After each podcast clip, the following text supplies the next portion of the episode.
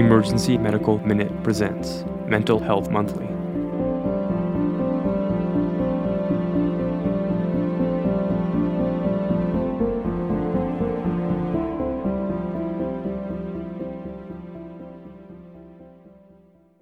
We have Dr. Anatskeva to talk about trauma, grief, and loss in the time of COVID 19 as it pertains to frontline healthcare workers and first responders.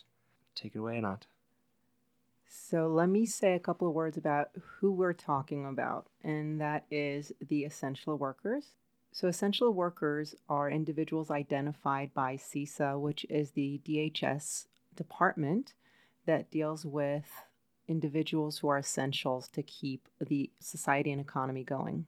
Frontline workers are individuals that are required for society and economies not only to continue and function, but also for the well being of the individuals.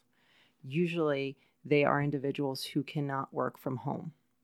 First responders are a subset of those frontline workers, and those are the individuals, again, they're very clearly delineated, but included among them are um, police, emergency medical services, firefighters. So these are the groups we're speaking about. So there's a large subset of frontline workers who belong to minority groups, and as such, they're already starting out more taxed than the general population. And what that means is that when they are required to perform their jobs, they have a lot less both internal and external resources to meet those needs. So when they go out day after day, exposing themselves again and again, they're basically dealing with what all of us experience with COVID, which is the fear of being infected, the fear of transmitting it to our loved ones. All those things that all of us who are not necessarily first responders, frontline, or even essential workers, they deal with it at much greater rates than the rest of us. And they're already starting out more taxed. So essentially, they're incurring many, many, many losses. And if we don't help them deal with their grief, we're making them more vulnerable to the negative effects thereof. So, I talked a little bit about loss and grief, and loss is essentially either not having access to or having something important to us taken away. And there's lots of losses. There can be physical loss, loss of health, loss of life. There can be emotional losses, um, so, disappointment, there can be professional losses, there can be spiritual losses. And in times of COVID, we just experience more of these losses. And just like there's many types of loss, there are also many ways of grieving these losses. And grief is what we do with that loss, how we manage it. This is a good opportunity to talk a little bit about the difference between loss and grief and trauma. And unlike these two, trauma is a more extreme situation. A traumatic event is one in which the external or internal demands exceed our ways to cope with it. And that's a very fancy way of saying we're overwhelmed, we're kind of floored. We don't know what to do and how to do it. So, experiencing a traumatic event is not as rare as one would think. About 70% of the population will experience a traumatic event at some point in their life. And with it, actually having trauma symptoms and having a diagnosis, which means you have enough trauma symptoms that qualify for such, is only for 6.8% of the population. So when we talk about first responders and frontline workers, they don't need to have trauma in order to actually experience loss and experience and need to grieve that loss. And if we don't spend time on how to grieve adequately, we're putting them at a disadvantage. So, some symptoms of grief and loss, and we need to remember we experience grief and loss in our bodies. So, the symptoms we're going to um, notice most immediately are really those of sleep, so sleeping too much, not sleeping enough, feelings of agitation, so, motivation or lack thereof, that's the direction that it usually goes, is not finding meaning, not finding pleasure, not finding connection. So, wanting to isolate, not wanting to do things that we usually do. So, if you work out, if you garden, if you have pets, if you have a family and you spend time with them, suddenly feeling like it's more of a burden. And um, overeating, undereating, all those things. So the physiological and motivational components are very big. And it's important to keep in mind the fact that grief and loss are very, very real.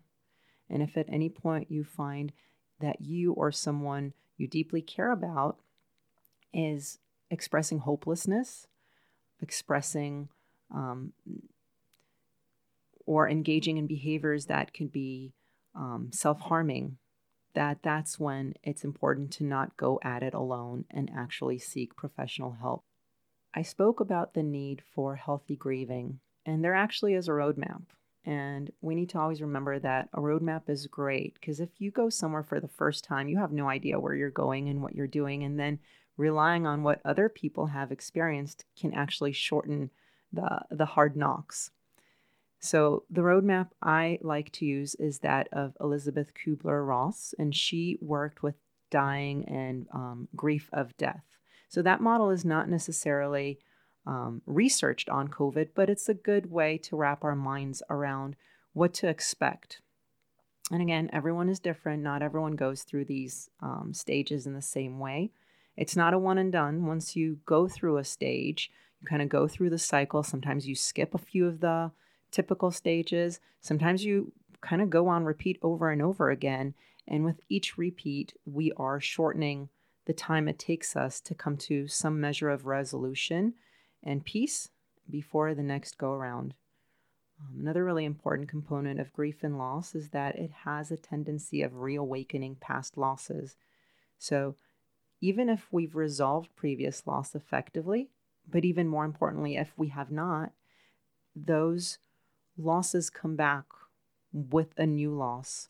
And so, if we've resolved it adequately in the past, if we've integrated into our experience and made it useful, then the new loss will reawaken that pain, but it's not going to be a full on plunge into the deep end. If we haven't resolved it well, then it can compound what we're feeling in the moment and make things very, very difficult and potentially kind of knock us on our rear end the model of grief that I just spoke about briefly has a, a couple of stages. We like to call them DABDA for short, and they are denial, anger, bargaining, despair or depression, however you want to call it, and acceptance. And each of these stages has typical ways of thinking, of feeling. Um, I like to think that they're all very adaptive. They serve a purpose. So it's really important that even when I describe them and they sound a little caricature like, to realize that they have a purpose and that they're adaptive. But like everything in life, when you have a hammer and everything looks like a nail, it's not going to be very effective. And so we need to vary our approaches based on what is thrown at us. So if I want to brush my hair or saute an omelet in um, on a hammer, it's not going to work. So I need a variety of tools, and that's where this model that shows us the different stages comes into play because every stage has its own tools of how we can help ourselves and help those we care about traverse that challenge. So I'll start with the first, and the first one is the denial. And denial is the desire to keep reality at bay we don't want to see it as a big and major life changing event. We kind of just want to keep doing what we've been doing because it's worked for us. So, denial, it can sound like this is overblown, this is a media circus, nothing really big is happening, everyone gets the flu, it's not a big deal. The, the adaptive quality of it is that you can just keep on doing what you've been doing. You don't need to change anything. You can put one foot in front of the other and live your life. Where it stops being adaptive is when we don't take the precautions. And if you think specifically of first line responders, denial is huge and super helpful because they can just keep on doing what they're doing well and they don't need to do anything different.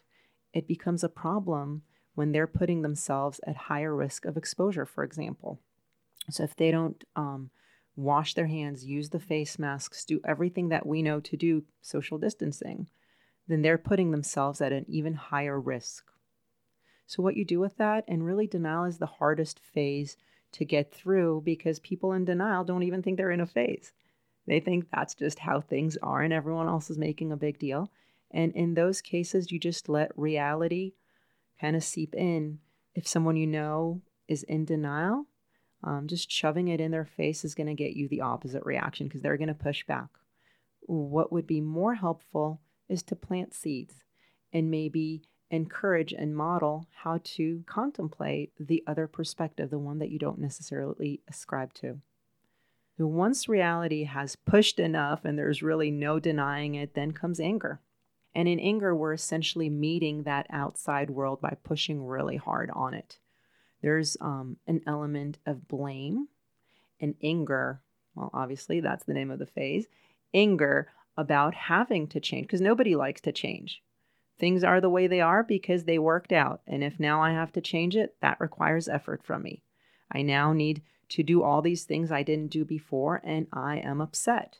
So, a lot of that blame can be what people think or say. The verbal expression of it would be, you know, it's all China's fault. If they just quarantined earlier, we wouldn't have to deal with it. Or if you're on the other side of the spectrum, then you blame the government. Nobody was prepared, and now we all have to suffer. The anger is an attempt to continue doing what we've been doing with minimal changes. And in anger, we know that it's adaptive because we actually are finally fired up to do something about the situation when it stops being adaptive, and we all know angry people, is that they push everyone around them very far away. And sometimes they kind of override reality. And that's not very healthy. And what you do to help someone or yourself when you're in the angry phase is you express it and you also soothe it. So it's not enough to just express it because we know that what we do gets strengthened. So if we just express and express and express anger endlessly, we're encouraging more of it. So we do need to let out some of that pent up energy, but we also need to know when to rein it back in and to soothe.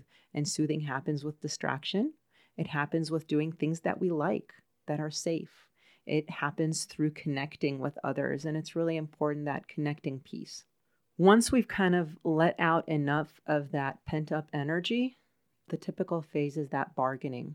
So, bargaining can be with ourselves, it can be with another person, it can also be with a higher power. And in bargaining, what we do is essentially we realize that there's no fighting this outside force. So fine, fine, I'll I'll wear the mask, I'll wash my hands, I'll socially distance, and then hopefully I don't get sick. Hopefully I don't transmit it to my kids. So if we have a religious bent, we might come back to bargaining with a higher power and say if I can just keep my job for long enough, I will start attending services more regularly. We can also bargain with our loved ones tell our kids if you do these three things that are going to keep you and us safe and grandma and grandpa who live with us, then you will get something. We try and negotiate and keep all those negative fears that we have about the outside out. There is an adaptive quality because we realize what's important to us. We realize that safety is important to us. We realize our loved ones are important to us. We realize our job is important to us in, in a slightly twisted way, it refocuses us on what's important in our lives. Where it stops being adaptive is anyone who's engaged in an unending bargaining session or something of that nature. It's exhausting. It's just really tiring after a while, and we are drained at the end. And that is the lead in to the next phase of despair and depression. And that's the first time that reality hits us like a ton of brick and there's nowhere to go and nothing to do. And we know that this is for real and we know that this is this is the new normal. And something things that people think about is kind of fall into the the holes that these losses leave within us. And there's there's no future. Everything I wanted was taken away from me. I'm not going to have that graduation. I'm not going to have that prom.